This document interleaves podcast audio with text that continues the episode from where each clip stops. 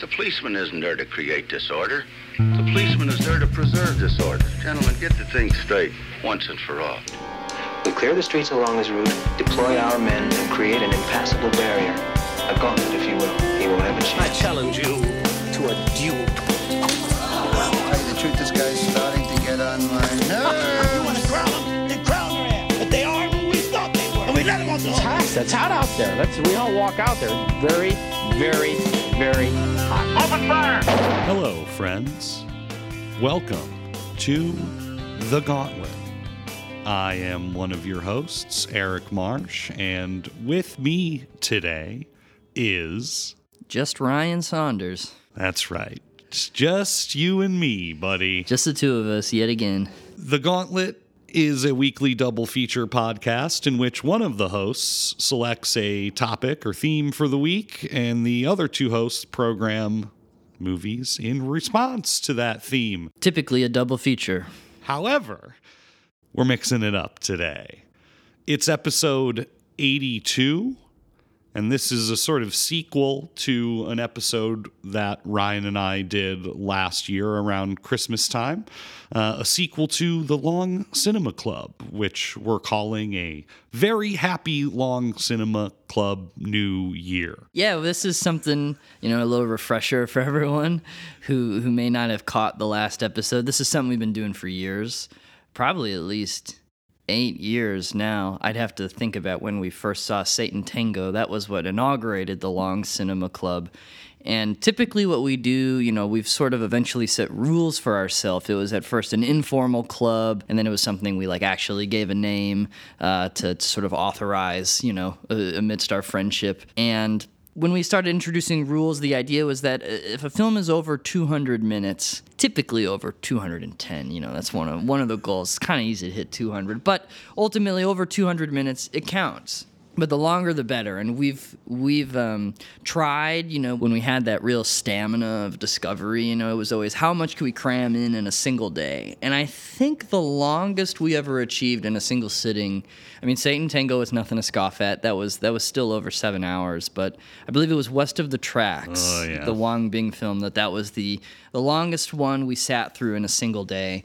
And we typically like to have a little meal that goes with it, something to keep the spirit alive, keep the juices flowing as we sit for an interminable amount of time watching these films. And it's a tricky thing because the definition is very fluid and loose um, with with a lot of this stuff. You know, what what constitutes a mini series? What constitutes just a general television show? You know, versus an actual long individual film. Because as with many of the films we watch, they're typically broken into parts. You know, it's hard to sustain something without built-in breaks over such a long period of time, and that was something that drew me to the film that we're actually going to watch today. This is a little preamble here that we um, we're, we're sort of getting set up to, to settle in. Typically, we only record after we've actually watched the film. Yeah, folks, we have not watched the film yet. No, we're gearing up, and I did like a little shop. I mentioned that, and then you get the bank here. Take a look at what we got. I went to. Um, I used to live in Avondale in Chicago, and there's this fantastic deli that was even around when my dad was young. He had remembered it. I believe when I first moved there, it was called Andy's Delicatessen. Then it changed to Andy's Delicatessen.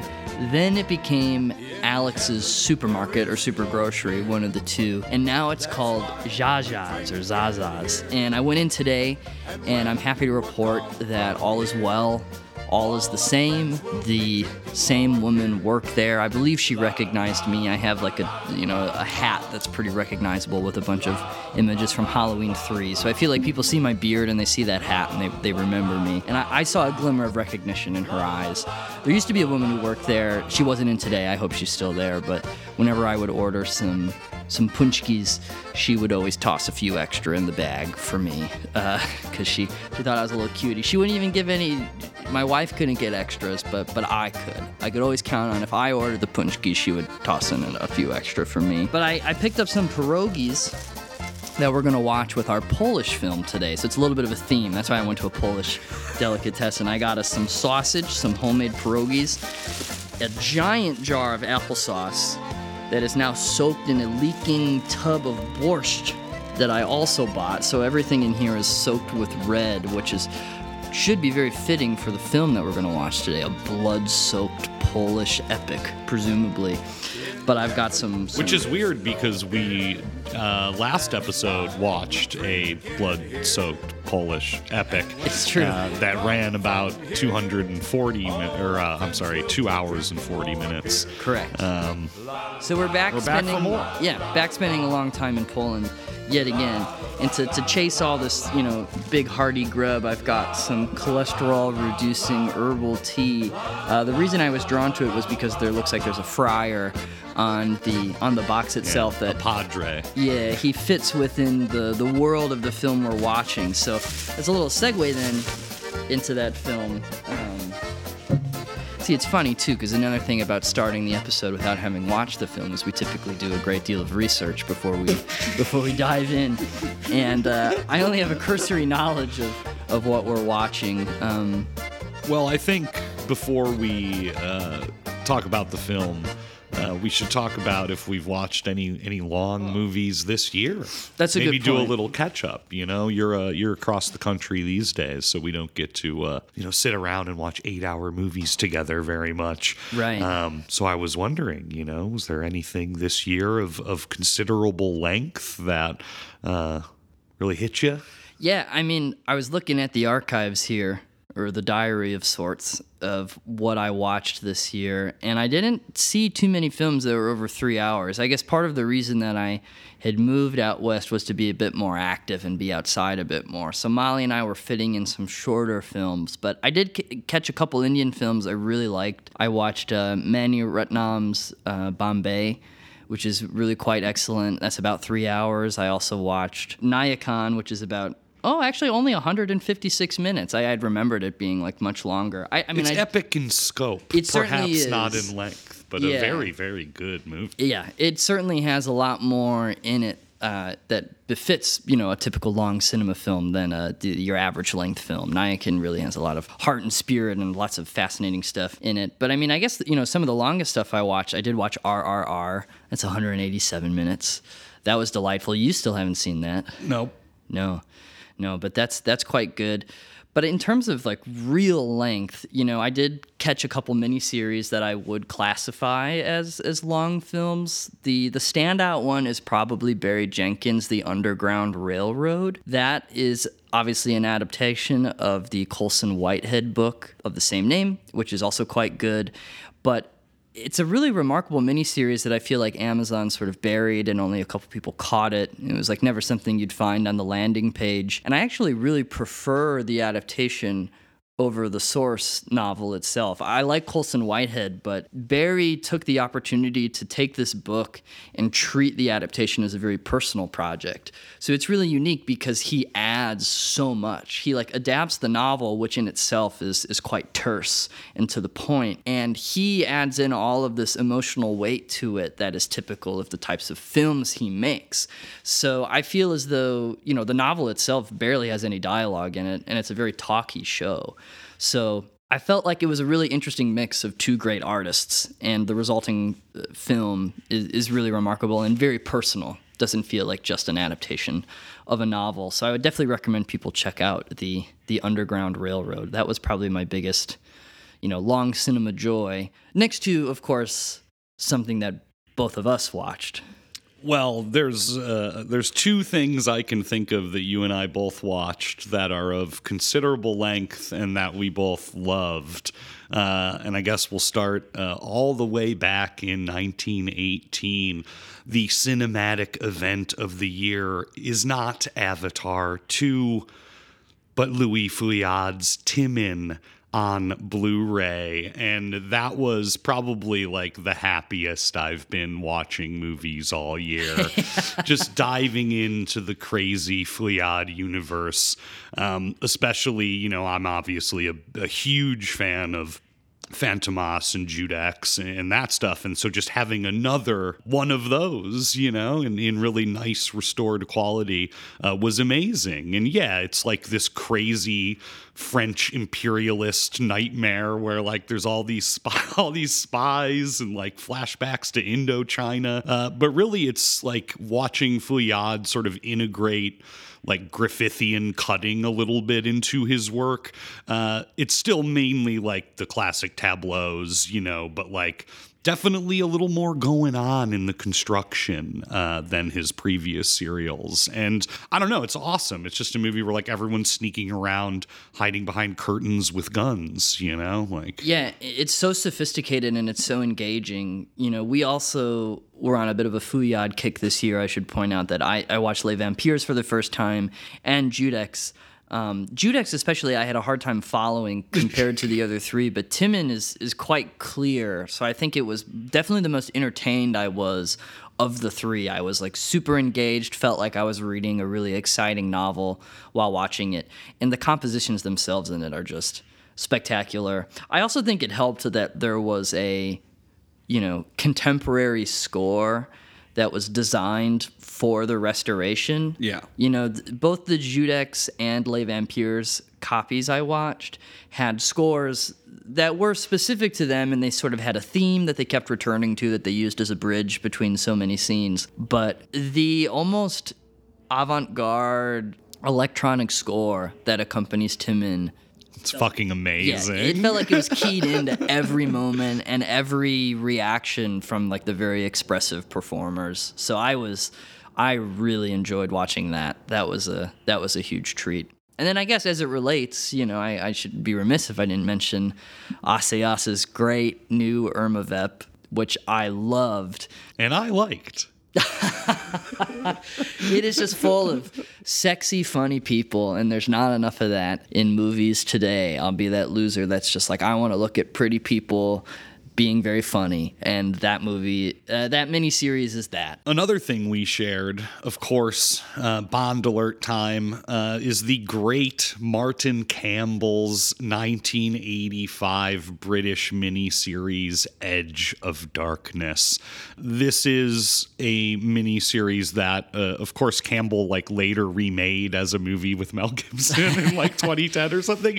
Uh, but folks, go back to the 80s version, and it's like this just amazing. I, I don't know how to describe it. A sort of like nuclear noir in a way, Yeah. where Bob Peck plays a detective whose daughter is murdered because of her eco activism, and this sort of sends him into, uh, you know, the the deepest, darkest secrets of the British Empire, uh, and it has got the most insane Joe Don Baker performance in a career of them, and he plays a a sort of like shape shifting, not literally, but like sort of like shifty CIA guy who is more complicated than he uh, appears to be. But he's like running around England with a cowboy hat doing like clandestine activity.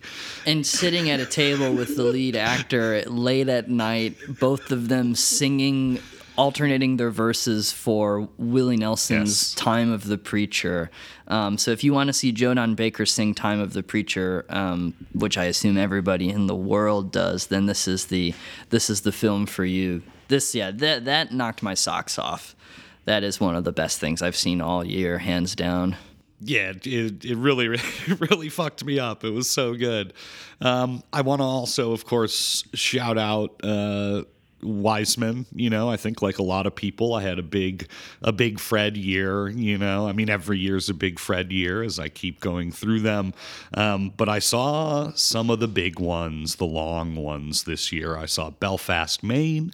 I saw High School 2 and Public Housing in the cinema. And those are all uh, over 200 minutes. You can bet your ass on that. It was funny. I was filling in the gaps of some shorter Wiseman I hadn't seen. Because I've seen all of those except High School 2, but I did watch like Primate, you Right, know, and yeah. that's quite short in comparison. But yes, he's of course always one of the the great beacons of long cinema. Everything of, of Frederick Wiseman. I want to highlight two others that, like you, you know, came in like just short of, of three hours, but or like about three hours, short of 200 minutes, but about three hours that I watched as well. The Battle of Lake Changjin, of course. uh, you know, it, it's everything uh, that you think it is and more, and it's uh, a good time if you like action cinema, of course, and Fabian going to the dogs, the Dominik Graf film, which is uh, his sort of take on, uh, you know, Weimar. Weimar demise and, and dread uh, through this sort of like fail son who's kind of blundering his way through the dying days of the German Republic, and it's uh, you know it's it's Dominik Graf, so like the film is the film is hyper aggressive formally while being in the 1920s. So it's sort of like, feels like a 90s German music video set in the 1920s. And it's just like a very peculiar feeling because, on the one hand, it feels so not from the past. While being, you know, very much from the past. So it achieves this kind of like balance uh, through Graf's insanity that I, I really appreciated. Nice. That does, for some reason, remind me of the other really long thing. I guess when we were talking about older stuff, I did watch Daredevils of the Red Circle this oh, year. Oh, fuck yes, dude. the serial from the 1930s. This is really stretching the idea of long cinema, but Hey, that shit was shown in in the in movie theaters. Come on, you know. and that's where I saw it. I, I it was fun. I the Grand Illusion in Seattle does a Secret Saturdays series where they they show an episode from a serial and pair it with a surprise film on 16 millimeter. And we went to almost every single one. I think we just missed one week. Um, so yeah, Daredevils of the Red Circle was was a lot of fun. If anyone's interested in 1930s serials, I mean that's the place to start because I've seen condensed versions of other serials, and it's some pretty rudimentary garbage. You know, they're like kind of exhausting to watch. But Daredevils is, you know, the creme de la creme. This It is, is so good. It's probably as good as any of those cereals get. So I've already set the bar a little bit lower for the Rocket Man thing they're doing this year. But Daredevils, uh, that's a lot of fun. And make sure you space it out though. You know, at long cinema we like to see like, oh man, how much of LaFleur can we watch in a single day? The serials are truly designed to be watched uh, with at least like a week separation. I feel like. Yeah, and that way you also get to appreciate the sort of like proto television, like previously on Right. uh, type constructions. It's always fascinating to see that like in films versus Yeah. television shows and how they used to like reintroduce plots and characters uh, of the serials. Yeah. Yeah. Well, um, I mean, I think yeah, I think that's it for for the long the long shit I watched this year. You know, uh, rewatch of The Kingdom, notwithstanding. Oh yeah, and, that was uh, actually I had never seen The Kingdom before, so I did watch that too. See, we're just talking TV shows now, know, but still, you know, auteur TV shows. I feel like it technically counts to a certain extent, but Yeah. typically, you know, as I said with some of our rules, if we're gonna like classify it as a long cinema watch in the log in the books, it's it's a little less episodic. The closest we got to that was How Yukong Moved the Mountains, which is designed with like episode denotations in mind. You know. Well, it's like you know, I think there's like a like a you know a classic tweet that's like, uh, "Oh yeah, it's cinema if it's good. If I think it's good, and it's TV if I think it's bad." yeah, absolutely.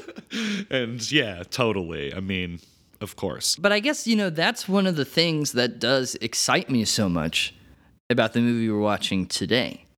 Because this is one that's been on the list for a while, and I know that it's just a movie.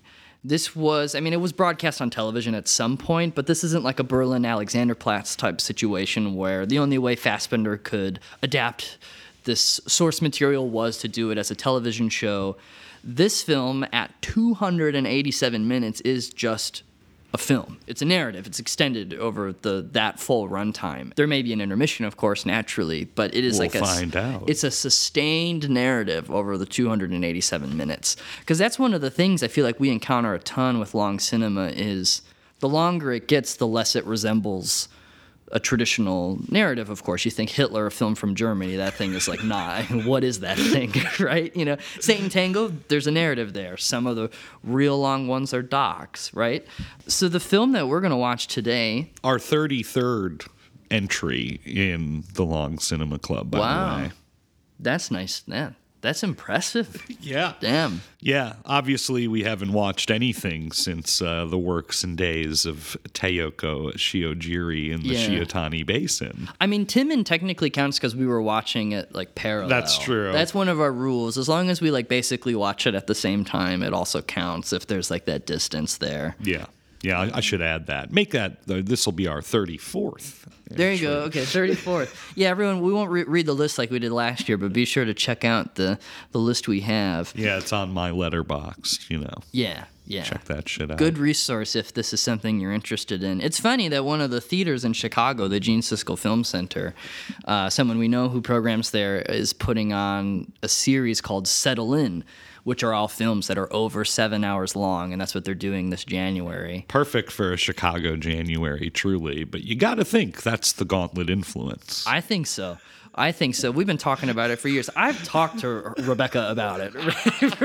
Rebecca is the lead programmer at the Siskel, and I have told her that we do this. Yeah. Um, but I'm glad it's happening. Little bummed that one of the things they're showing is War and Peace. That's like the biggest stinker, I feel like, of all the long cinemas we've watched. It's the worst one. War and it's in Peace. thirty-fourth place, Yeah, it is. next to Love Exposure. No offense. Yeah, I would say it's like not even worth watching War and Peace, even if you're like a little bit interested.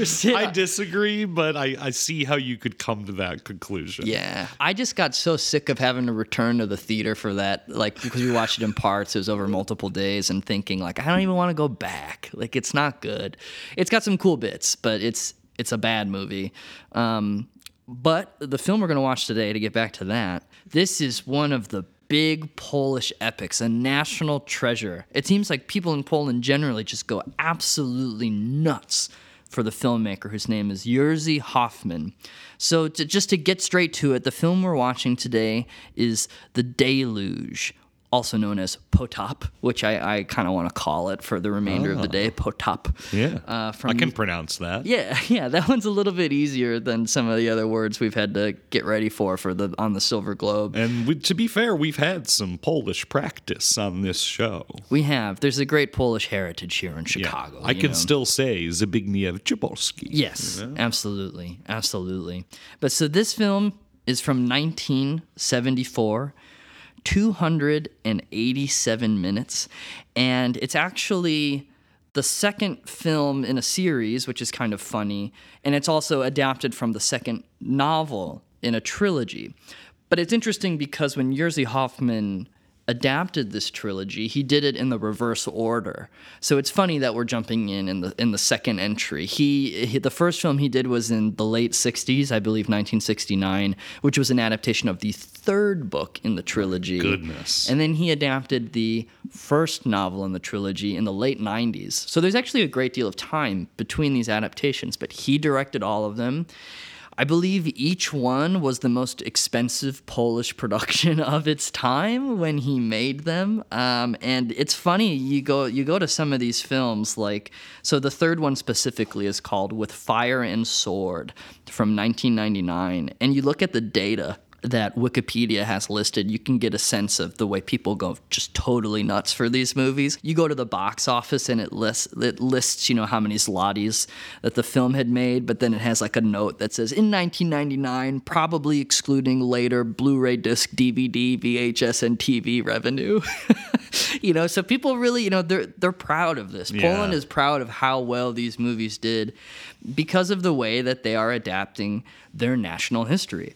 So I'm gonna just like give a little kind of brief overview of what I know of the this this film, like essentially like the history of like what it's actually adapting. So the Deluge. And then we'll fact check it against uh, the film. Yeah, we'll, we'll spend more time for that. But just as like a brief introduction, as we're gearing up, getting excited, gonna you know put the pierogies on the on the on the stove here. You know, um, the Deluge itself was a series of mid 17th century military campaigns in the Polish Lithuanian Commonwealth. But like more specifically, it was the Swedish invasion and occupation of the Commonwealth as what is called, uh, you know, it was set set the stage for the Second Northern War between 1655 and 1660. And so in Poland and Lithuania, this period is called the Swedish Deluge, also known as the Russo-Swedish Deluge, um, due to the simultaneous Russo-Polish War. I don't know anything about these wars, so I'm hoping that by the end of this film, I come out with a really stronger understanding. It is a period of history that I find very rich and interesting, even if it's uh, a bit almost esoteric for like a man like me who just lives in the U.S. and doesn't know a lot of the specifics of you know the series of wars that were happening in the 17th century across Europe, right? But this film itself is is an adaptation of the book by Henryk Sienkiewicz. I yeah, you know, hold on, let's see. Sinkovich? Sienkiewicz. Sinkovich? Uh, it was nominated for an Academy Award. It lost that year to Amarcord. Bit of a bummer there. Um, Mids Fellini. and it says it's, you know, according to Wikipedia, the third most popular film in the history of Polish cinema. Does not list what the other two are. I'll have to figure that out later. I'm assuming one of them is the, the, the th- movie that came out in the 90s because it sounded like that thing just did gangbusters in Poland, uh, reading about that. But, you know, it's an epic and there looks like there's lots of horses, lots of swordplay, lots of palaces, lots of intrigue, personal and political. Yeah, and after watching The Kingdom, where, you know, uh, the sort of like evil Swede Stig Helmer, uh, you know, occupying that, here we get another sort of look at a, a- a kind of Swedish invasion. You know? Yeah, yeah. So I'm excited. 287 minutes, very manageable compared to some of the other ones we've done. Yeah, we're going to be plump on pierogies and uh, enjoying a, a colorful, sweeping epic. Yeah. So so wish us all luck. Yeah, and uh, we'll be we'll be back after these messages. See you in 287 minutes.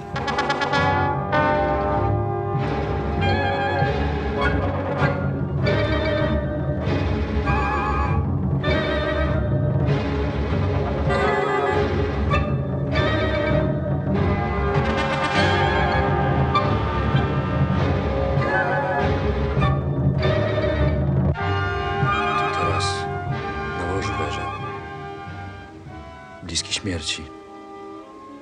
Wtedy sobie powiedział: Nie będę brał jej przemocą, szablą, ogniem. Jeno zacnymi uczynkami na nią zasłużę. Sławę na wojnie odzyskam. Z ludźmi się pojednam.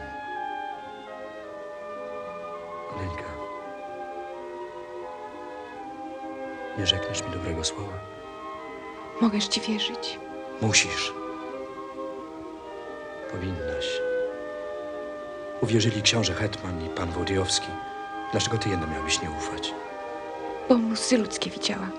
Spowodować pana wylewane. Groby jeszcze trawą nie porosły. To porosną. A łzy sam obetrę. Naprzytować pan uczyni. Dajże mi jedną nadzieję.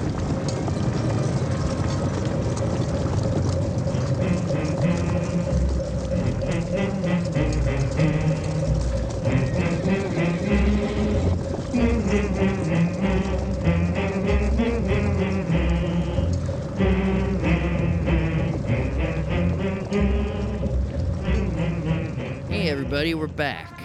Welcome. Yeah, we we did it.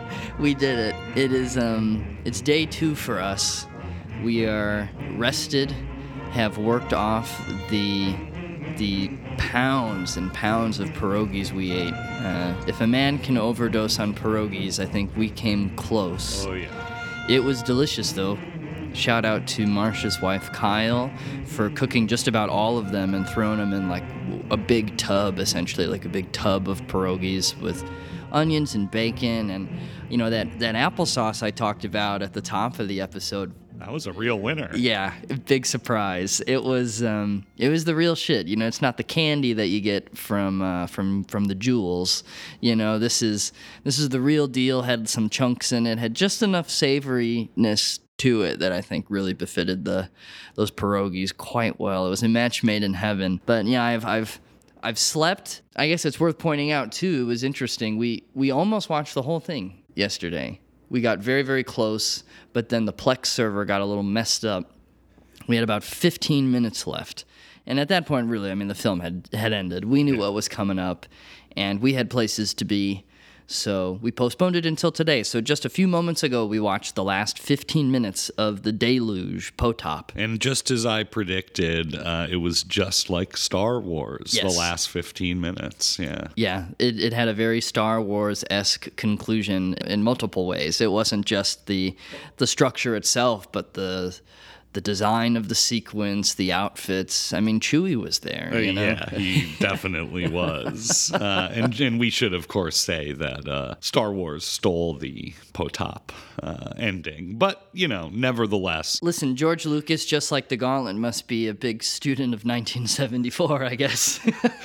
that's Our right. golden Wow. year. Yeah, I didn't clock that until you just uh, just mentioned it. Yeah. That, yeah, this, uh, this film, of course, is from uh, 1974, the year that we have accidentally or on purpose covered uh, more than any other year. Yeah, it's a fascinating year. It has a great sheen to it, very fun to look at, and it's just got a nice mid 70s vibe. Like it's everything you think about for the aesthetic of the 70s, I feel like we typically find in 1974. Even in this movie that's set in 1655, you know? That's true, and it's a it's a very very pretty film as as we discovered. You Quite know, handsome. it is uh, certainly the epic that it was described. You know, as being a, a very big kind of spectacle based. Colorful, epic, heroic, mythic, national Mm. journey uh, that we went on for 287 minutes. Yeah, it felt huge. It made the TV, which was quite big, feel even bigger. You know, it's one of those movies. That's true. And it made Poland, a very large country, feel even larger. Huge. I mean, Also, because the Commonwealth was much larger as well. yeah, yes, exactly.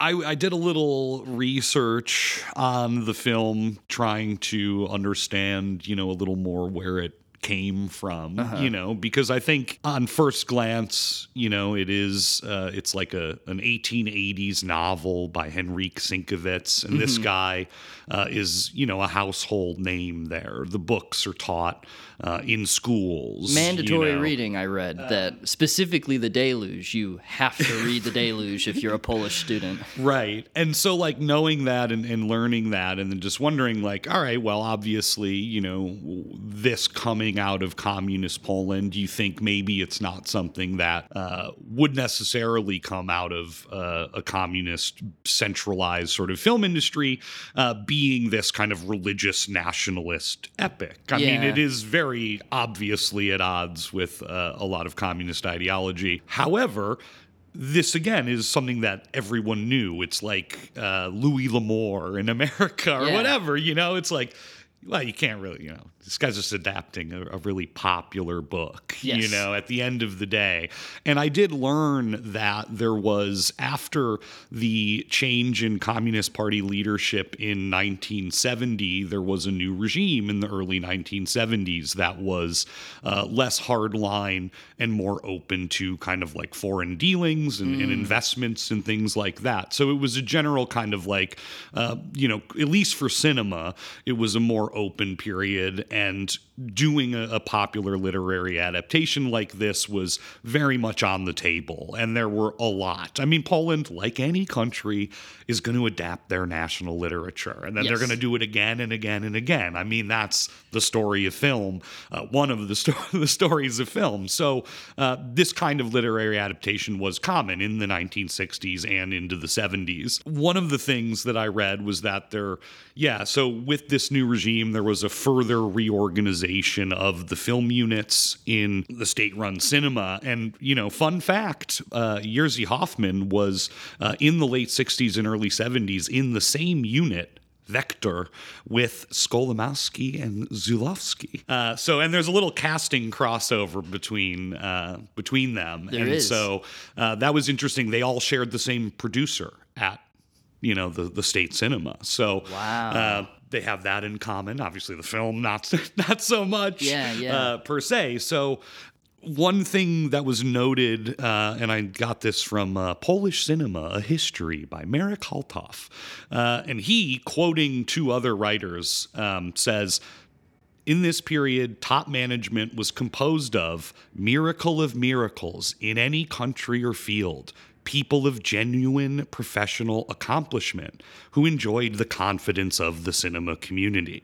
This was indeed why the 70s became such a thoroughly successful time for Polish film. So basically the argument being that like the people put in head of these uh, put in charge of these state film units were uh, very accomplished good people and produced lots of good films in this particular period.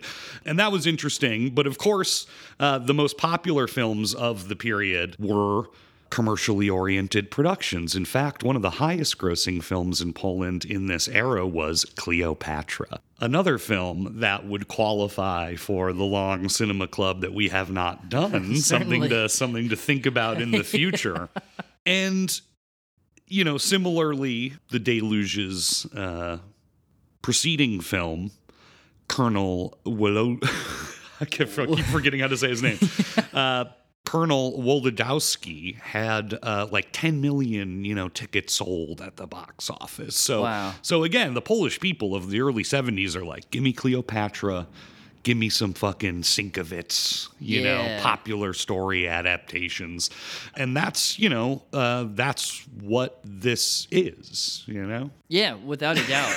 and I mean, it, it that tracks with some of the stuff I had read about it, just in terms of the sort of built-in excitement and attachment that the Polish movie-going public had to this adaptation.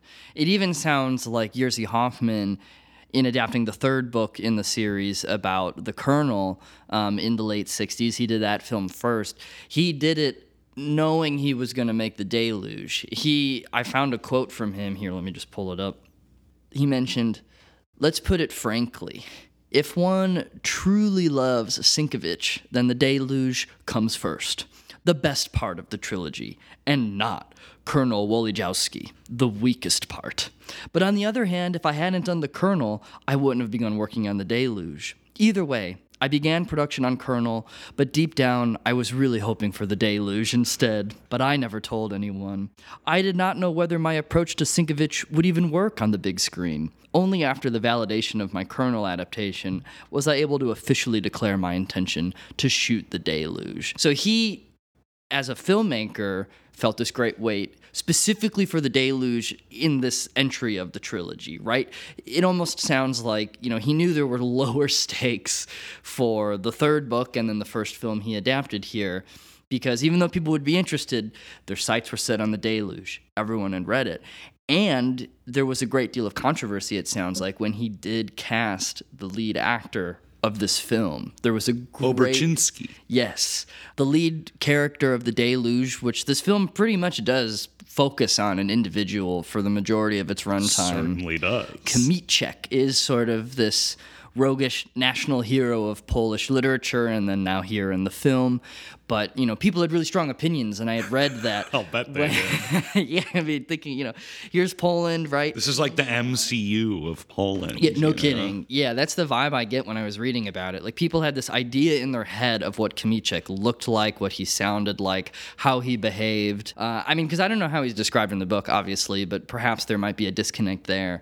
But he claims that you know after the film came out that. Um, People saw what he was doing, and he couldn't even imagine the film with any other leading star. Yeah, and you know it's funny that so many people had a negative reaction because Olbrychski was the like top grossing actor of the 1970s in Poland. He was extremely popular Yeah. uh, as an actor and so popular in fact that he uh, you know not only did he appear in you know uh, like Schlöndorff and Von Trotta films like The Tin Drum and Rosa Luxemburg, Wajda films, but also Salt with Angelina Jolie.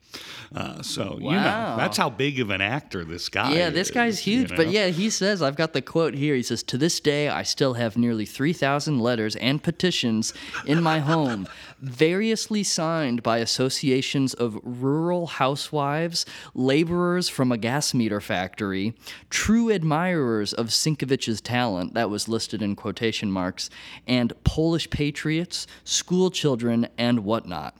In most cases, these voices were rude. Now, I'm I'm glad you brought up uh, rural housewives because I found a, a great bit uh, in that Polish history book, like talking about Sienkiewicz and saying like vast panoramas, epic scopes, historical adventure stories using Polish history, blah blah blah, right?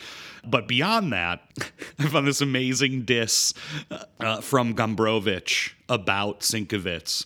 Gombrowicz called him the peddler of peasant dreams, who, quote, national self assertion and pride, which compensated for the collective low esteem and feeling stemming from continuous defeats on the battlefield. So, like, on the flip side, right, a guy like Gombrowicz, Gombrowicz is much more like modern in his approach to literature, looks at this and is just like, it's junk, you know, it's peasant junk. That's Yeah. like what this is.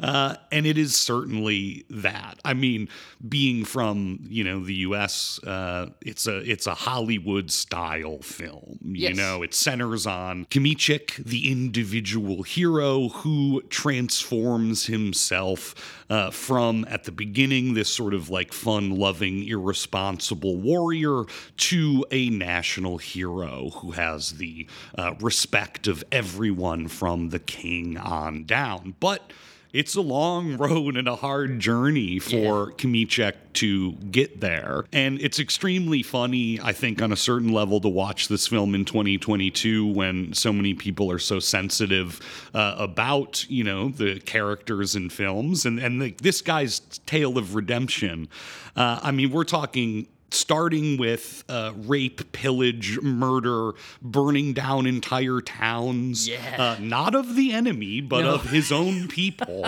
uh, and then, you know, his long journey to uh, redemption is ultimately what the film is all about. And like a Hollywood film, Kmicic is. He, he just can't die, and it's almost Yeah. like a comic joke in the film, which I appreciate. He he continually gets head wounds and then is continually like magically resurrected, you know, Yeah. in this obviously kind of like Christian Polish thing that's going on in the film.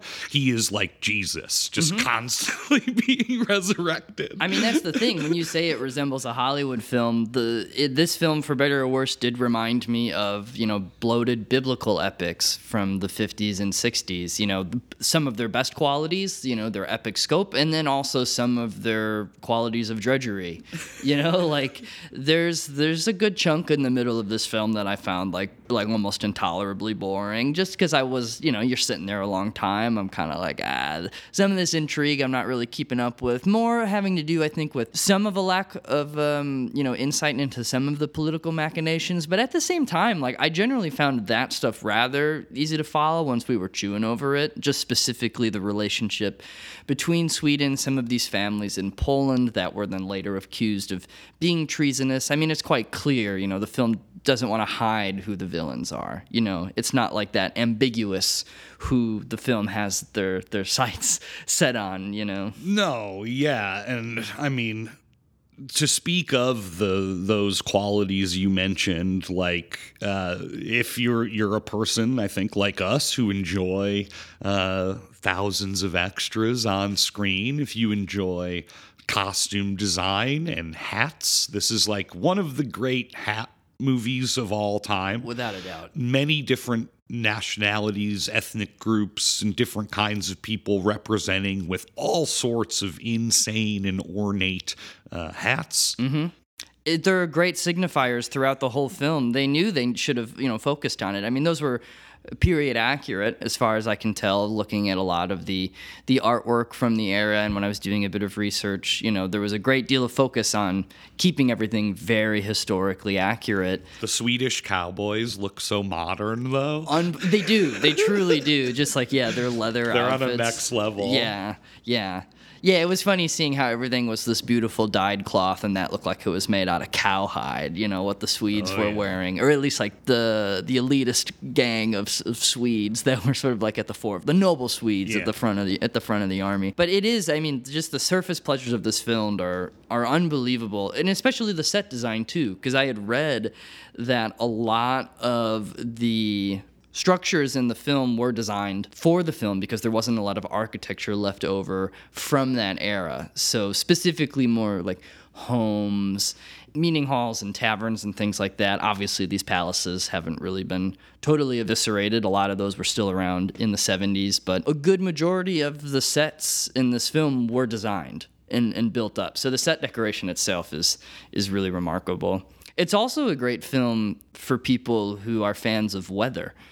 Because I think, as I am, you know, there's there's a lot of great weather stuff in this movie, particularly Terrible with the snow. weather. Yeah. Yeah, yeah, yeah. Poland reminds me of Chicago. No wonder we have such a large Polish population. Yeah, but there's there's fantastic snow photography, um, unbelievable sleigh rides, scenes that are shot during actual snowstorms. There's real snowfall in lots of scenes, um, and yeah, it just gives it this this really epic scale without a doubt. Yes, um, and I think I guess you know well, I'll I'll do my best here to lay out the narrative to give our, uh, our listeners a, a better idea of what goes on in this uh, five hour long movie, um, because really, I mean, at the end of the day, I guess it's it's kind of uh, not that complicated. We'll see. Yeah. We'll, we'll see. So the film starts with Kamichek uh, having returned from uh, some war. There was like multiple wars going on at this time, and he's come back uh, battered and, and bloodied, but alive and a, and a hero. No, He, he arrives with a head wound, as Yes, we he does. had mentioned. This yes, is and he opens the door to the house, and someone proclaims, "Jesus Christ!" Uh, not Yeah. for the last time. And and it's interesting too because I mean that that opening is awesome because then after he's tended to with his head wound, a woman steps out into the snow with a bucket and tosses all of that nearly onto the camera. Would have been great as if we were baptized in the blood-soaked water in that bucket. There's literally a big bucket of blood in the first five minutes of this movie after his head wound had been tended to. She just tosses a bunch of red off onto the snow. That was nice. And so he returns a hero, but not just that. A very uh, sort of rich warrior, noble uh, person uh, died on the battlefield, and he has bequeathed his estate to Kamichek. And that includes Olenka. Uh, and this is like, yeah, the, the Billewicz family. Olenka is basically like supposed to marry him, and, and he comes on very, very, very, very strong. Yeah, he says, I've, in, I've inherited you. you know? you know uh, and yeah so he sort of shows up in in this town and he's like yeah okay I'm, i got all i got all this shit now now as soon as he's he's sort of settling in because it's winter the war is is sort of like on hold you know as they used to do and, and get it all back up going in the spring but for now uh, no war going on just chilling however there's unrest in the province and so like he's putting down uh, mostly off screen uh, sort of like peasant revolts in the area. Meanwhile his gang of ruffians uh, is clashing with the local nobility because he's kept on his warriors uh, what few of them survived you know the previous war uh, and they're yeah they're offending uh, all- and assaulting sexually the entire local population Yeah. um, and this be, is like his first disgrace, and and certainly not his last. Uh, because ultimately, this leads him to uh, basically swearing an oath to the Grand Duchy of Lithuania, the Lord Hetman Janusz Janusz Radziwill, uh, Radziwill, who uh, is basically like next to the king, the most powerful person in the Polish Lithuanian Commonwealth. And Janusz gives Kimichek a chance to redeem himself uh, by swearing an oath to him.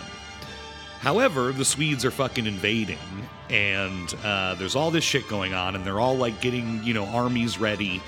And then the Lord Hetman, Janusz, betrays everyone in this dramatic scene at a banquet where he toasts to the Swedish king. Uh, and he reveals to Kimichek, who's like, bro, what the fuck? You know, like all Yeah. these knights and all these noble people are like, you sold us out, bro, what the fuck?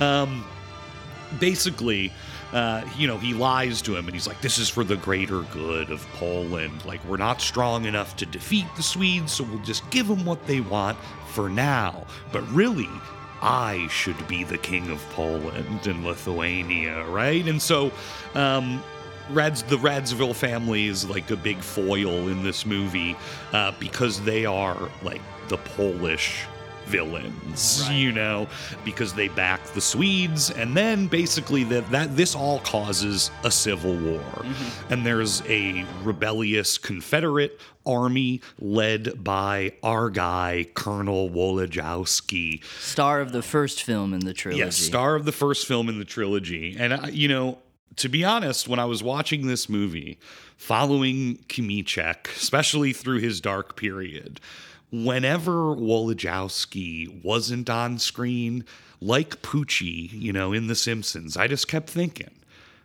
what's Wolodyjowski doing right now? Me you know, too, I would have preferred uh, to spend more time with him because at a certain point, Kmicic has, you know, he's got his oath uh, to Janusz, so he he's like allied with the Swedes. He's betrayed Poland, but he like won't break his oath. Uh, and the Confederates also won't accept him for a variety of reasons. So he's like, you know, caught between a rock and a hard place.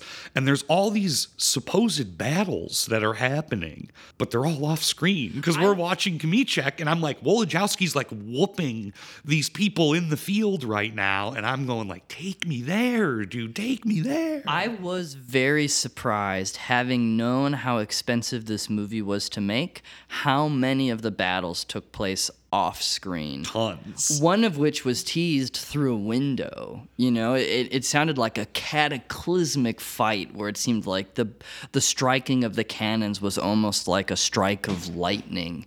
Yeah, I was I was surprised. There are still some great battle sequences. Yeah, there's still a it. ton. I mean, I guess there's just even in doing an epic like this, there's a limit on like you can't just have like 15 battles in a movie, not even in a 5-hour long movie. Right. I mean, you could. Yeah, it is easy to think about though where a lot of that money had to go because we talked a little bit about the costumes and that was something you and I had brought up while watching. There's all these scenes where people are, you know, moving across the landscape of the Polish Commonwealth and in various seasons and in various uh, just various terrain, you know, they're they're trudging through snow, they're trudging through mud. There was one sequence in particular where they're taking all these wagons through what looked like marshlands and it was probably you know the, the wagon wheels were sinking maybe a foot into that. And there's these people they're just getting so muddy and they're moving through it. And it, we joked about like god could you imagine having to reset this shot? And Cut, how like reset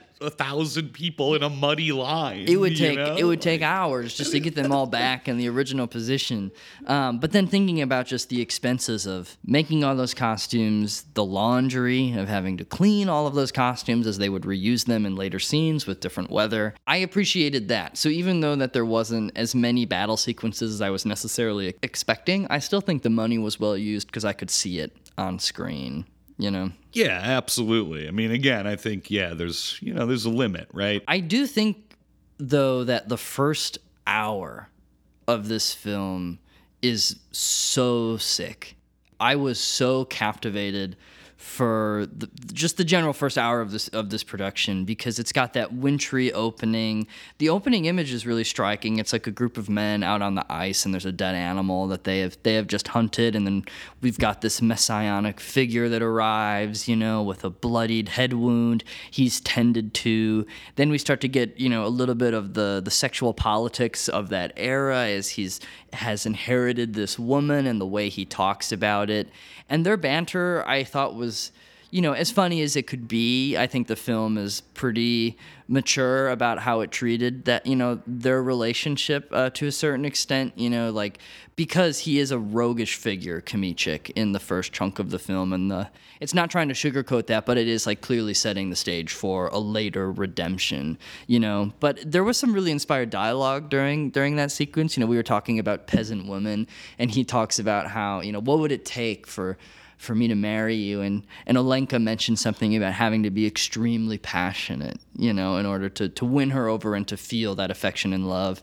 And Kamichik has a great line where he says, A regiment of ants can't stop me from being passionate, you know, because No, she threatens sir. that the ants are on their way. They won't approve of his behavior. Kiedy kochasz, padaj do nóg. Ot Puść Waćpan, proszę, bo się rozgniewam. I ciotka zaraz przyjdzie. A choćby cała chorągiew ciotek nadeszła, nie zaprosi ochoty. Zdrajca z Waćpana, Judasz!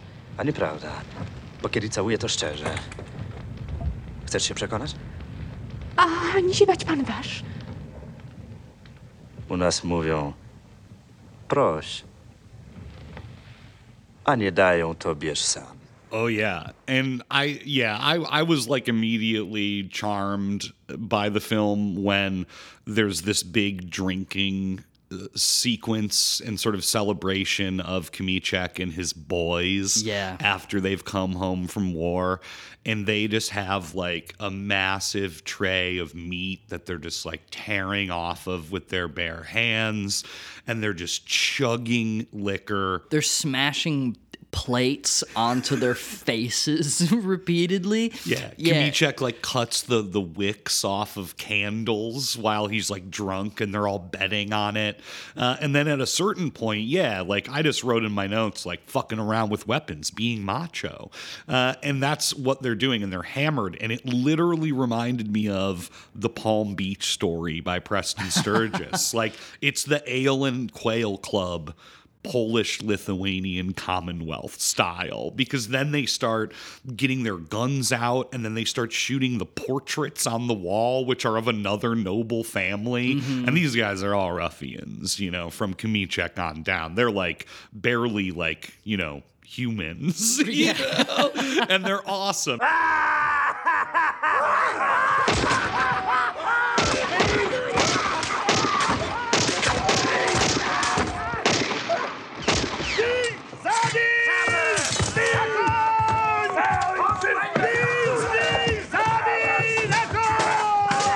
They're just having the best time ever. And then they're like, oh, let's go find some girls. And then it gets really dark.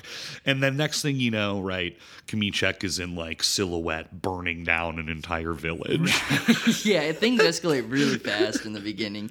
That was, you know, our, our dear friend Andy was was busy this week. It's really hard to fit in a five hour film around the holidays, so it's totally understandable. But I, I really felt his absence the most during that sequence with the the rowdy boys uh, tearing down their idols with their swords and their pistols. You know, that scene seemed as though it was designed specifically for our dear friend Andy. I mean, just Andy with his Lithuanian heritage and just those guys having just a rowdy evening. You know, I was like, I, I, I felt his absence next to us as we were watching that scene of the movie. But those guys do, you know, it's all fun and games until they get totally out of control and that is what happens and there's an extremely violent brawl in that tavern the John where- Ford scene. yeah. but it is gnarly and it doesn't it, it signals a movie that doesn't come, you know, because the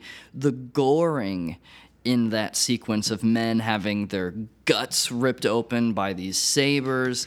At one point one of the ruffians has his ear dangling from his Oh, head. Disgusting. Yeah, it's a a very nasty sequence with lots and lots of blood gushing from heads and bellies and all over. And the film, I mean, still has some blood in it, but it doesn't reach that level of um, graphic violence again. You know, that sets a peak of it pretty early in the film. Yeah, and I just kept going like for at least 90 minutes, like, this is just pole on pole and Lithuanian violence. Like the Swedes aren't even here yet. Right. You know? Yeah. Um, this shit's fucked up. Yeah, and that's a nice quality of long movies. Is you know the, you can really set the stage that way. Like I thought this was about Sweden, and they're just not even there for the first chunk of it. No, they're yeah, the entire winter they they have nothing to do with it. Yeah. And then it's like spring is here. It's like the Swedes broke the truce. you Right, know? right. Like, I love the scene preceding Kimichek discovering all of his boys having been gored in that tavern from their own their own you know ill doing, because moments before that we have a good glimpse of how Kimichek sees himself as this um, immortal figure. He's just unstoppable, you know, because he says, you know, one of the things he loves about Poland so much is that every man in this country is his own master if he has his boys, basically. He says if he has people that are willing to fight alongside him, like you are your own master in Poland. And it's almost, it's the equivalent of a big Polish epic smash cut when he then finds all his boys bloodied and dead, and he is no longer the master of his own person in this country. And then, yes, at a loss, he signals a group of men to just torch the town, and it's as one does. Yeah. you know, in these in these times, Mhm. you know. I want to talk, I guess, then, you know, if we're just like talking about the big, the quote unquote beginning of the film here, I, I do want to highlight, you know, related to the bar, uh, one of the one of the really wonderful early scenes, and it's like a very commented upon uh, scene in relation to this film, which is the saber duel between Kmicic and Wolodyjowski, uh, which happens in relation to this like bar fight slash massacre that happened, uh, where uh, Wolodyjowski, acting on behalf of the aggrieved party, is like trying to mediate, and that's when they first meet. And Kmicic's like, "Yeah, I'll fucking duel you. I'm the greatest soldier in the Polish-Lithuanian Commonwealth."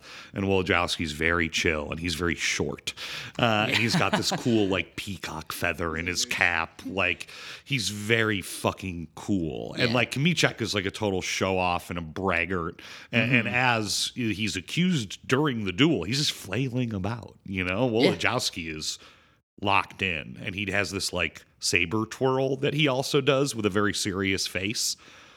yeah. Basically, the coolest shit anyone's ever done. Yeah, he is just this iconic, stout Polish man looking sick as hell, twirling that saber.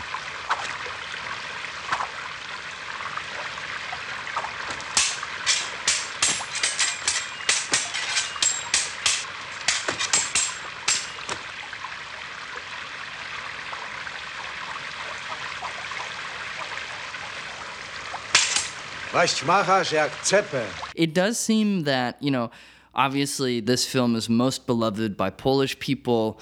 It's a part of their national identity. And I have a feeling that, you know, I'm going to start asking Polish people from now on, like, you know about this? Like, people that have come from Poland specifically, you know, I'm going to ask if they know about this movie. But it does seem that the second largest fan base for this film is really just a fan base for that scene. It sounds like if you are even remotely interested in swordsmanship, you know about this movie. There's like whole networks of of sword nerds who are obsessed with this scene because it is it's extended and it's one of the most authentic portrayals of a specific type of Polish saber dueling.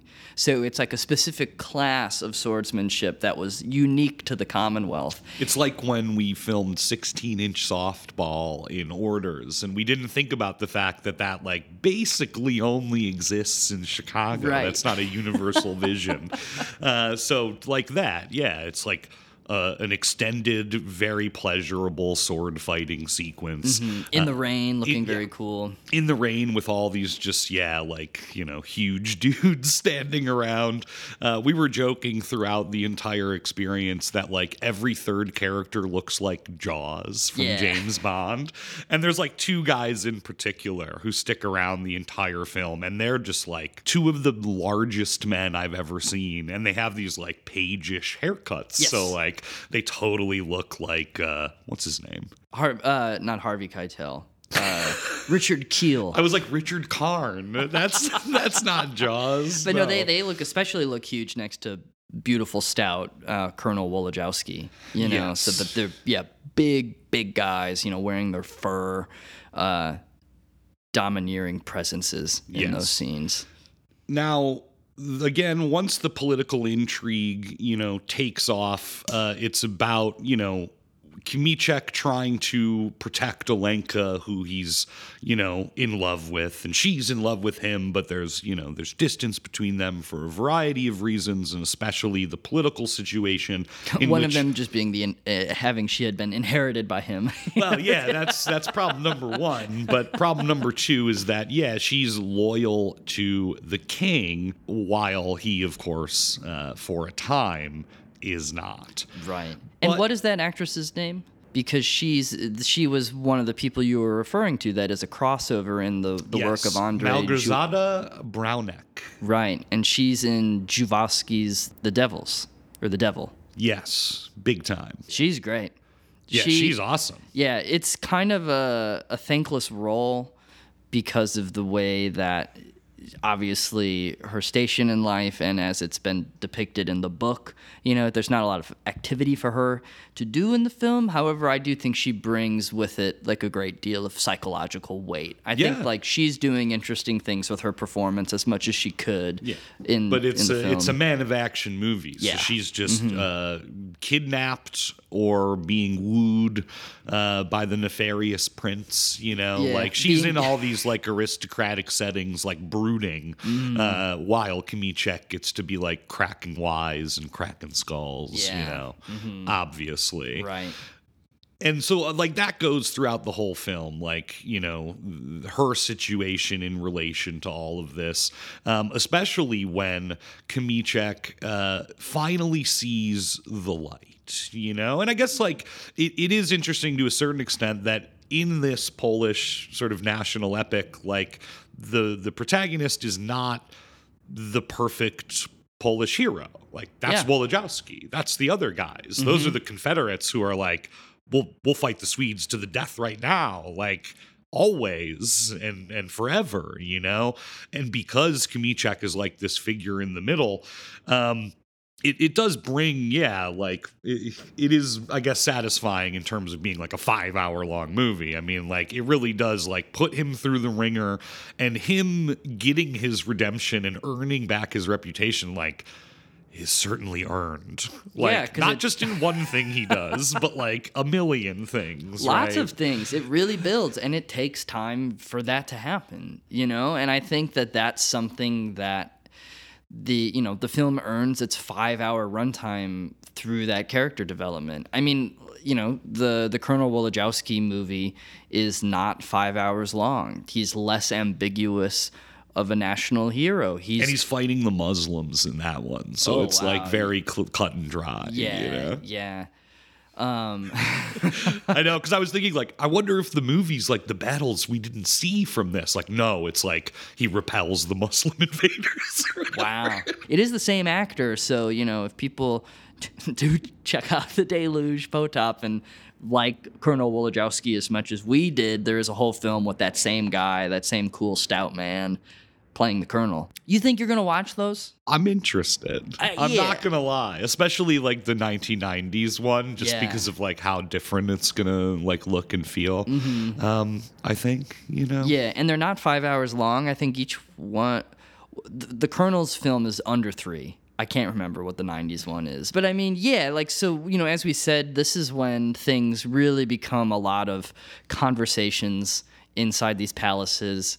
We start to learn a bit more about these families. There's there's definitely our, our arch nemesis of the film. The ultimate villain is uh, a prince um, who you know we disparagingly called Bogus Slaw because that's his name. I mean, it's that's simply what it is. It's Bogus Slaw. Yeah. Um, but you know, I've had my fair share of Bogus Slaw, and We all have. yes. Listen, we've we've been to great Polish restaurants and we've been to some dives too, and there's there's certainly been some bogus slaw uh, on on the plate in front of me, and um, this man in his performance really does embody that. He's he's a, a noble dandy with his unibrow and his um, his hair brooch.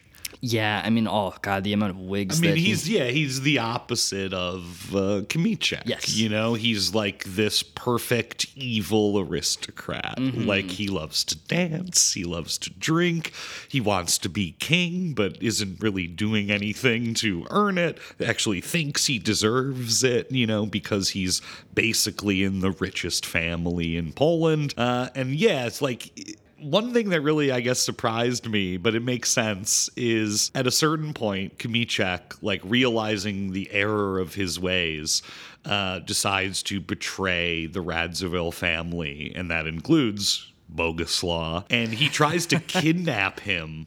But Boguslaw flips the tables and fucks them all up. And it's like, of course, he's also a skilled fighter. You know, he's this total, like, just decadent dandy, but like, he'll fuck you up with a sword and on a horse, probably because he's had so much good, like, training. That's you true, you know, but I think it's it's also important to point out that he shoots, he like pulls Kmicic's pistol out of his holster, shoots him in the head the at po- at point blank range, It was a shitty gun, but yeah. but like misses basically. It scratches the side of his Well, head. more than scratch. Like, no, it, it's a deep and serious wound. it's a flesh wound and next, right next to his eye. Right, and his brain, you know. But I mean, listen, to be honest, even with a gun like that, I mean, he was on a horse, but like, I don't know.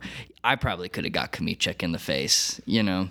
Well, he was surrounded. There was a lot going on. Yeah, and, and he, again- he lives, you know, he lives to see another day. Yeah. It was an impressive maneuver. That's all It's I'm true. saying. It's I didn't true. expect him of all people after how we're introduced to him. You know, to- exactly. to this guy also, that's like bringing the latest dancing trends from France to the Commonwealth. You know, like I wasn't expecting that guy to like pull, yeah, pull a stunt like that. Um, and, yet, and yet he did. Um, so from there, Kmicic uh, sets his sights on aiding the resistance, but he can't do it outright because all of the Confederates, Wolodyjowski on down, think he's a traitor, and they would basically kill him on sight as a matter of military principle. And so he's like, "All right, I gotta, I gotta help the war effort, but like do it my way." And he builds up his own gang. That's sort of like their own, uh, you know, sort of crew that is was working to aid the Confederates, but not uh, work directly with them. And so they're like this kind of like espionage unit slash Yeah. like commando unit that's Mhm. just like operating on their own, but for the greater good for Poland. Yeah, and I think it's it's interesting because the you know that moment when he gets shot in the head, and and Boguslaw escapes this like initial kidnapping. That's the end of part one. So there this film did have an intermission. It was broken into two parts. I believe it was presented theatrically as one whole experience, but it does have like like there's a part there's an end of part one and a beginning of part two, and the the toughest sits throughout this movie are the middle of part one because part one ends so strong with that head wound with, with Boguslaw. But I love the way that part two begins, which is when we're introduced to the I don't want to call him a hermit, but like the father with his twin boys Yeah, that are yeah. Oh man, that's a great sequence because correct me if I'm wrong. Kmicic just kind of shacks up in this home as he's like trying to take care of himself and like kind of escape out there, and it's it's that man's house, and he No, no. it's someone else's house who Oh. runs away at the sight of them. So they're just like camping in this person's house who ran away when she saw like Soroka looking like Jaws and Kmicic with like with a head wound or whatever. Right. But the one thing that confused me is that Kiemlicz, when he shows up with his twin boys, uh, and his twin boys are like fully grown men that speak like perfectly in sync, like that stupid Saturday Night Live sketch, you know, where it's like everything is just slightly out of sync, but they, they, are matching mustaches. Yeah, they look identical and they say the same stuff. But that father knows exactly where the hidden mead storage center is near that home. That's what I was that's why I thought maybe he lived there cuz he's like, "Boys, we got to get the mead for Kmicic." And they open up there's this stump, this big stump, and they remove like a giant chunk of the tree, and that's where like the mead is stored. Well, he's he was living in the forest with his sons. They're on the run. They, he true. talks about eating mushrooms. Like we've been surviving on mushrooms. That's true. Yeah, maybe Uh, he just they were studying that home and knew where that family. Yeah, they also are basically horse thieves, you know.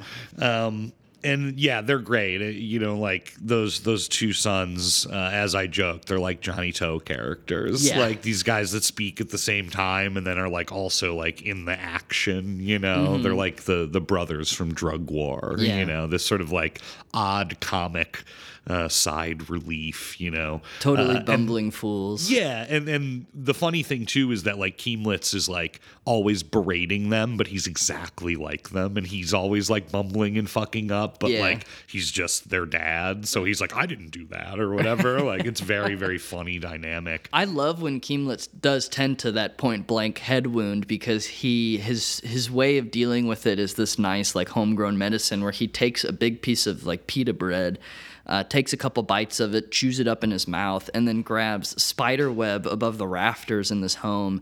Spits out his chewed up bread, wraps it in spider web, and then like sticks it on Kmicic's head. That's what I'm gonna do next time. Then I, I take a blow to the noggin. the big sort of centerpiece of part two is the uh, siege and defense of the monastery. Mhm. And in addition to not only like Sienkiewicz being this kind of like national uh, author, but that defense of the monastery, I learned, uh, is a very, very famous event in Polish history. So much so that there are other films about that event Oh, by, wow. made by other directors, like Defense of the Monastery or whatever. Like it's been fictionalized several times. So uh, again, something extremely familiar to the audiences, and Mhm. this is again in Kmicic's you know ultimate redemption tale. At this point, his his name has gotten so bad that he's changed it, and he's uh, he's as he goes to he you know they like steal some information from the Swedes, figuring out they're going to attack this monastery, even though they said they wouldn't.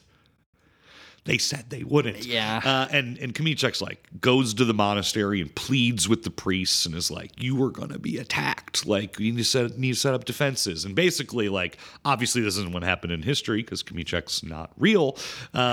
Because I feel like the uh, one of the other movies I read was like about the abbot. You know, it was Oh, like wow. about the abbot that defended. You Yeah. know, not Kmicic, fake guy. Yeah. Uh, but in this, it's all Kmicic's idea, and like it's this huge scene where he has he has to persuade them, and then yeah, for for a million minutes they're they're defending this monastery from the Swedish army, and it includes the extremely daring moment where Kmicic blows up the biggest cannon in the Swedish army, crawling up to it basically and stuffing it with gunpowder. Dressed as a Swedish cowboy. Yeah, dressed as a Swedish cowboy with like uh it's kind of implied that he just like made that outfit. Yeah. Yeah, it is. It, it, it's, it's there's some gaps I was a little con- confused about, but it is a really stunning sequence, and it lives up to you know what you would want from a big Polish epic because they're firing off all these cannons while simultaneously just munching on smoked sausage. Yeah. His guys in particular are like running around pushing cannons with one hand and sausages in the other. Yeah. And like this is not a joke. No, we- we're not exaggerating. Like this is literally what happens in this film. But that you know that that's the thing. It's like this is one of the great smoked meat films. You had alluded to it earlier. There's so much smoked meat throughout, and it just seems like it's just one of those symbols of Polish identity. Like these guys firing off cannons at the Swedes who said they wouldn't attack the monastery, and you know that's the thing, right? Like you can never trust the Protestants. That's like Yeah. one of the underlying themes of this film because Poland deeply Catholic country, right? So of course it's like, oh, how could you trust the Protestants? You know, of course they're gonna come after our monastery. Yep. So I could see why, like in the national psyche, like that particular battle was of like a great significance. But it's cool, yeah. That that scene's also in the snow, so it looks really awesome. Um, yeah, I could have just watched those cannons be like fired and reloaded for an hour. Honestly, it that stuff was really captivating. Yeah, a lot of emphasis there too on like the Swedish, the, the Swedish, uh, the Swede, the Swedish officers like being like, we have the best technology, you know, and, Yeah. and that sort of thing of like, right, the Polish, they're always underdogs. All these huge nations are always invading them, you know, and like that's that's true. It's true. um, you know, for the most part, and so like that's a part of it uh, as well. You know, like you get that feeling. Yeah. I read that it was um, an extreme production hassle shooting the, the battle sequences with these cannons because they they couldn't leave the cannons out overnight.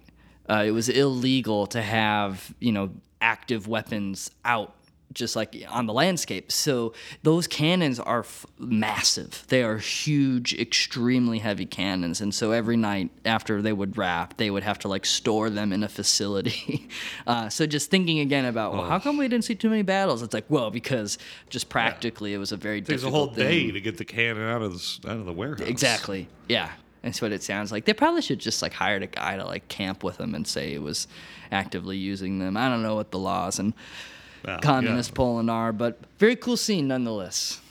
Very Yes. cool. He does blow up that cannon, and then, and that's when yeah, that's when he gets captured and and tortured. Wild torture scene. Kmicic is strung up, and a man like has a torch, and he's just like rubbing it against his belly as Yeah. he's like strung up with his arms and legs like behind his head. Yeah, uh, I just want to point out too is something that just like was jogged in my memory. When he blows up the cannon and he stuffs all the gunpowder in there, he says, uh, "Here's a sausage for you, doggy."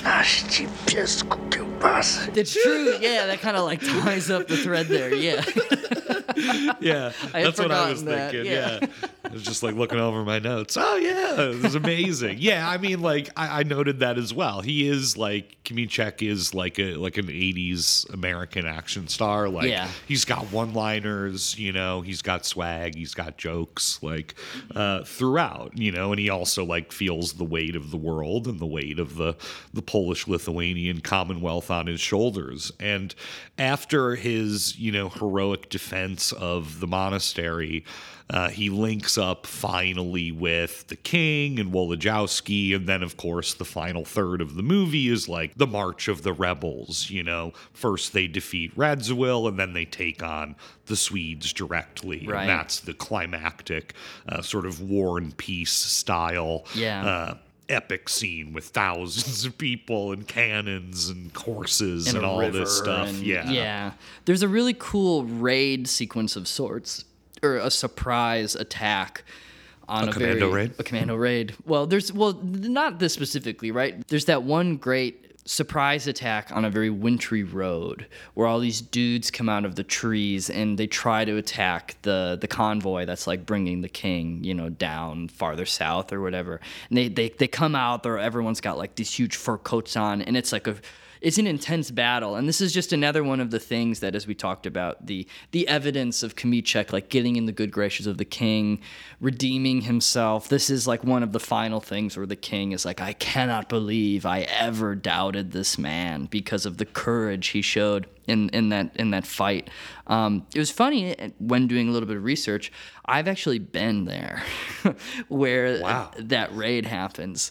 Um, it was filmed in Zakopane in Poland, and I, I, I have been to Poland. So we did go down there um, and di- and got lost because there's not a lot of English speaking people in Zakopane, like outside of these big metro areas. But that was where I got a, my first like real. That was the first mountain hike I ever did, outside of like a trip to the Smokies. But that's where I got the taste for it, and it was where like that battle was like in the Dude, mountains you're of just Zakopane. like Kmicic. I'm just like dude. Kmicic, Oh I- my god. a turning point in my life. Poland was really cool though. I talk about the meat I ate there, man. Ah, these platters of sausages. It's great. I love that scene too because it's indicative of the uh, sort of like revolutionary tactics of the the rebel army, where Yeah. you know they don't have the numbers that the Swedish army has, but they just like are popping out of their popping out of the snow with their fur hats on, you know. And that that scene is very dramatic. Like in particular, Kmicic starts the whole skirmish by going up to the, the Swedish officer and just shooting him in the face. Yeah. I mean, it is like total deranged hero syndrome stuff. And of course, he's once again almost dead, but he lives to see another He day. lives, and it again. It's funny, almost dead from a head wound because they lift him up from the snow, and his, his forehead is bloodied, and he's very very pale. Yeah, I uh, I didn't count, but I, I would say it's like six or seven I like would- yeah, major serious head wounds in the five Yeah. hours, and it's obviously by design. It's like a Mhm. gag, and it's also like yeah, this sort of like Christ like thing. It, it, you know what? I wonder if it's seven because that's often like thought of as like a, a holy Oh, yeah. number in certain respects. Like it's very saintly for like seven things to have built up. Um, I could be just making that up, but I feel like I remember sounds so good, though. Print the legend, Print the legend. Yeah, Kmicic took seven wounds to the head as contributing to his redemption. Yeah, and you know it's funny because although this film is, uh, you know, this sort of like straightforward classical style. Uh, Hollywood esque, you know, epic. Uh, it really can be be read in a lot in in many many different ways, which I think is kind of interesting.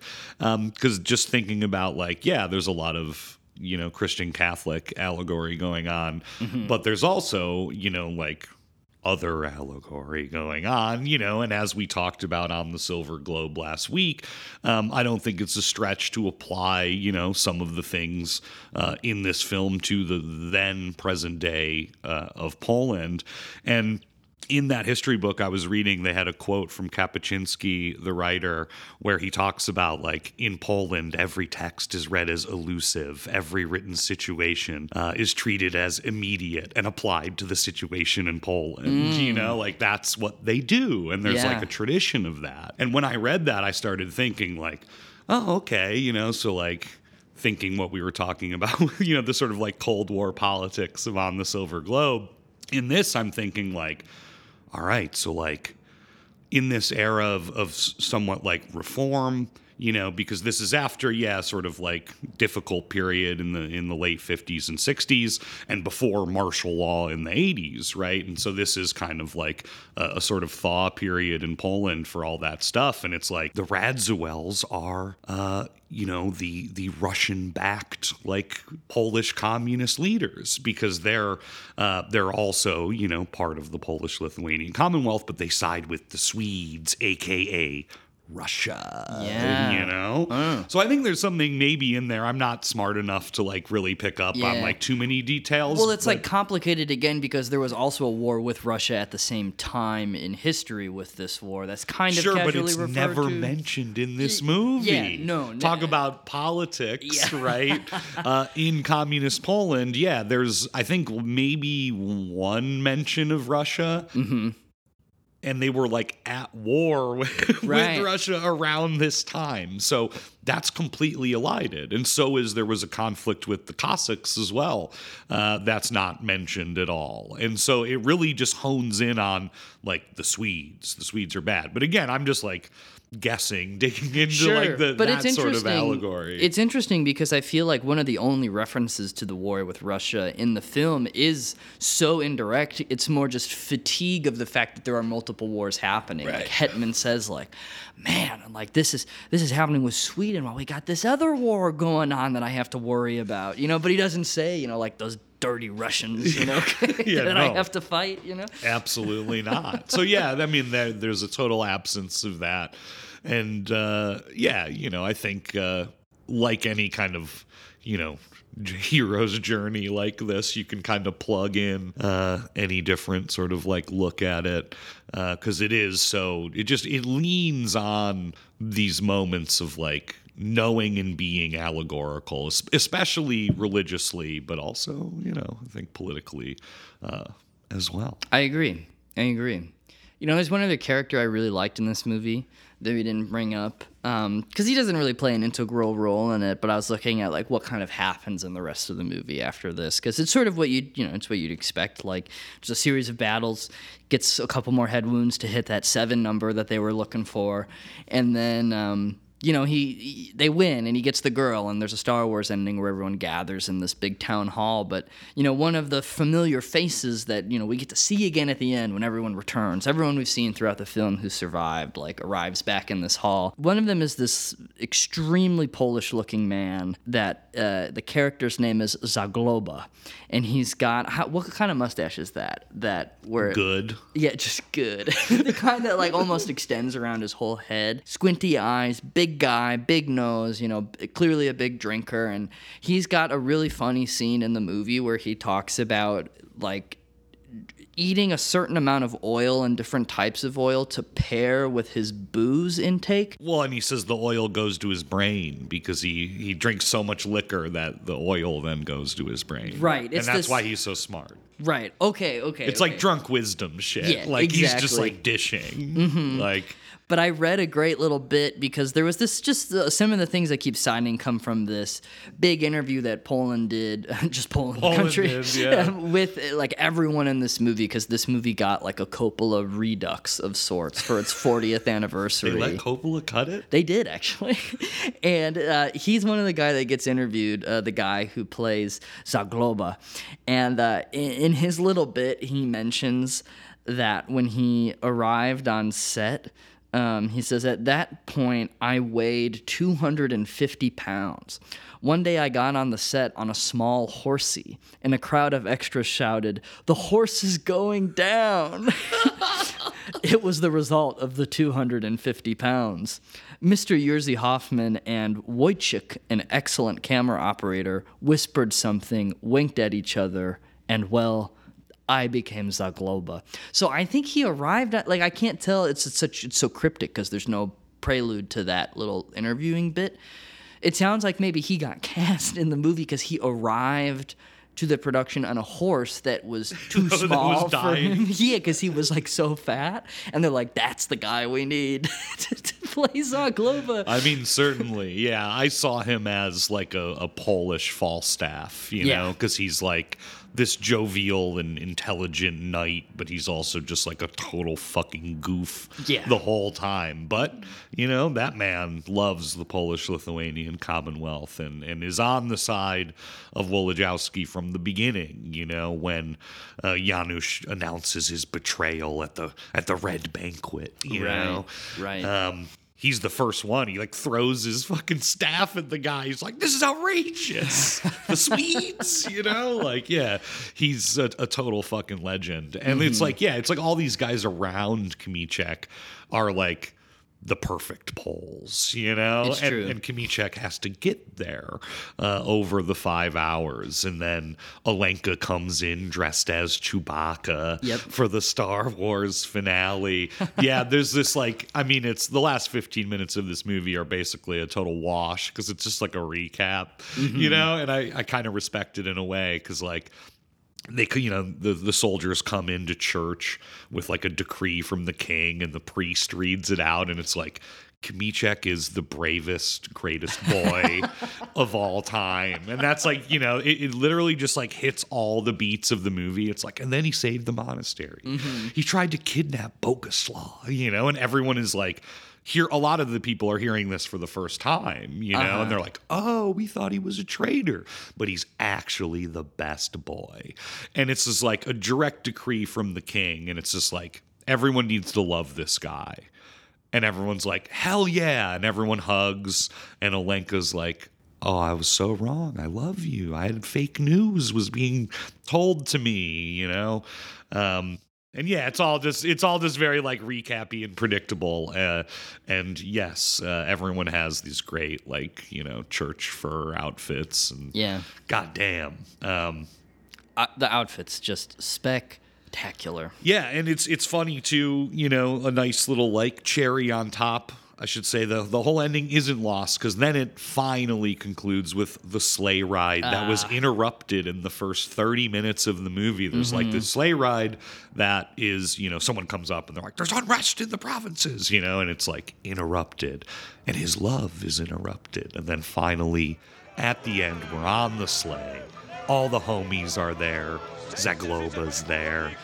The lovers are there in their like polar bear designed sleigh. Oh my god. Yeah, it's like a giant sleigh with a polar bear carved out of wood for it. That I mean, remarkable.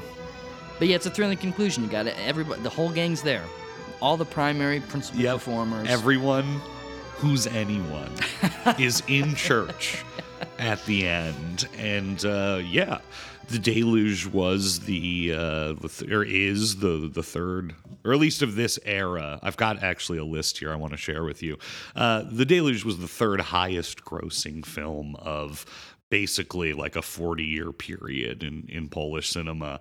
Um, and I have the list of this is like the top 25 grossing films in Poland from basically 1950 to 1980. This answers the question, and this is funny because uh, uh, yesterday I brought up, I was like, I, on Wikipedia it says it's the third most popular Polish film of all time, but it doesn't list the other two. Yeah. Um, so it, they must have been you. sourcing this. I and I promised I would I would have the answer, and I don't. So I'm, I'm so glad you do. What is the what are they? Well, the highest grossing film was The Teutonic Knights from 1960 by Alexander Ford, which is, you guessed it, a Sienkiewicz adaptation. Ah. It's, it's Teutonic Knights movie. Yeah. Uh, 33 million. Now, the number two film is something I wanted to bring up with you because I saw this second highest grossing film, In Desert and Wilderness, 1973, by Vladislav Sil- Slesicki. This film, my friend, are you ready? 1911 Sienkiewicz novel, the author's only novel written for children and teenagers. It tells the story of two young friends kidnapped by rebels during the Mahdist War in Sudan. Two white kids kidnapped in Africa. What do you think that kind of sounds like?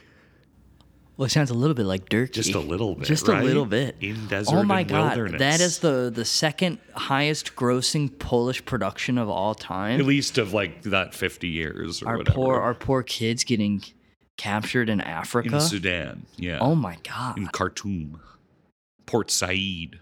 A 14 year old Polish boy and an 8 year old English girl live with their fathers and grow up in the town of Port Said. They supervise the maintenance of the Suez Canal.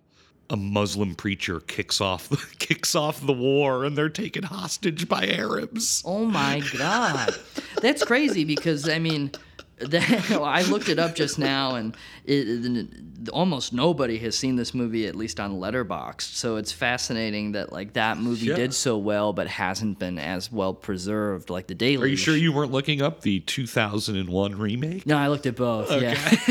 okay, okay. Well, you know, I guess it's out of fashion, but uh, yeah, this this seems more like yeah, like a The 2001 remake is directed by Gavin Hood, the guy who, Who did like that? Wolverine and Ender's Game. oh no, Yeah. South African filmmaker. oh, It's all connected. Turkey. Holy shit! Oh yeah, he made the like Tsotsi movie. Oh, he made that crap. Yeah. Oh man. Well, great work. it's another long cinema entry for the books. You know, um, I it was nice. It felt like the almost the ideal length for the long cinema club, four hours and forty seven minutes or whatever it is. You know, as opposed to. It just like felt like, yeah, I could do that in a day, and we could. We still got it.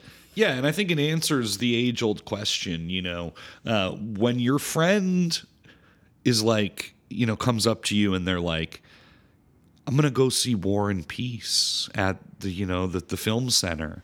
You go, don't bother. Yeah, Stay home and watch The Deluge. it's very true. You're not wrong. Well, uh, I believe uh, we're back to the regular rotation next week, and it is your topic. That's true. What's up? Well, I did read a very great book recently. Oh, no, not again. Uh, I, I'll spare the details of the novel. It was uh, Steve Erickson's Tours of the Black Clock. Fantastic novel. The the long and short of it is it's about a guy. It's like an alternate history where uh, a man writes pornography for Hitler, and Hitler becomes so obsessed with the pornography that he's writing for him that he gets distracted, and then Goring takes over the war, and and they win, and you know, and then it's like these the books about these like branching paths of the 20th century, you know, like what could have been, what are these? It's wild. It's one of the most remarkable books I've I've read in a long time, but it got me thinking about the idea of alternate histories, you know, especially after, you know, I think I was convinced having watched The Deluge where it's like here is a national myth, here is a here is our history. We are depicting a battle that has been depicted so many times in cinema, right? Like staying loyal and true, the costume designs very accurate, that sort of thing.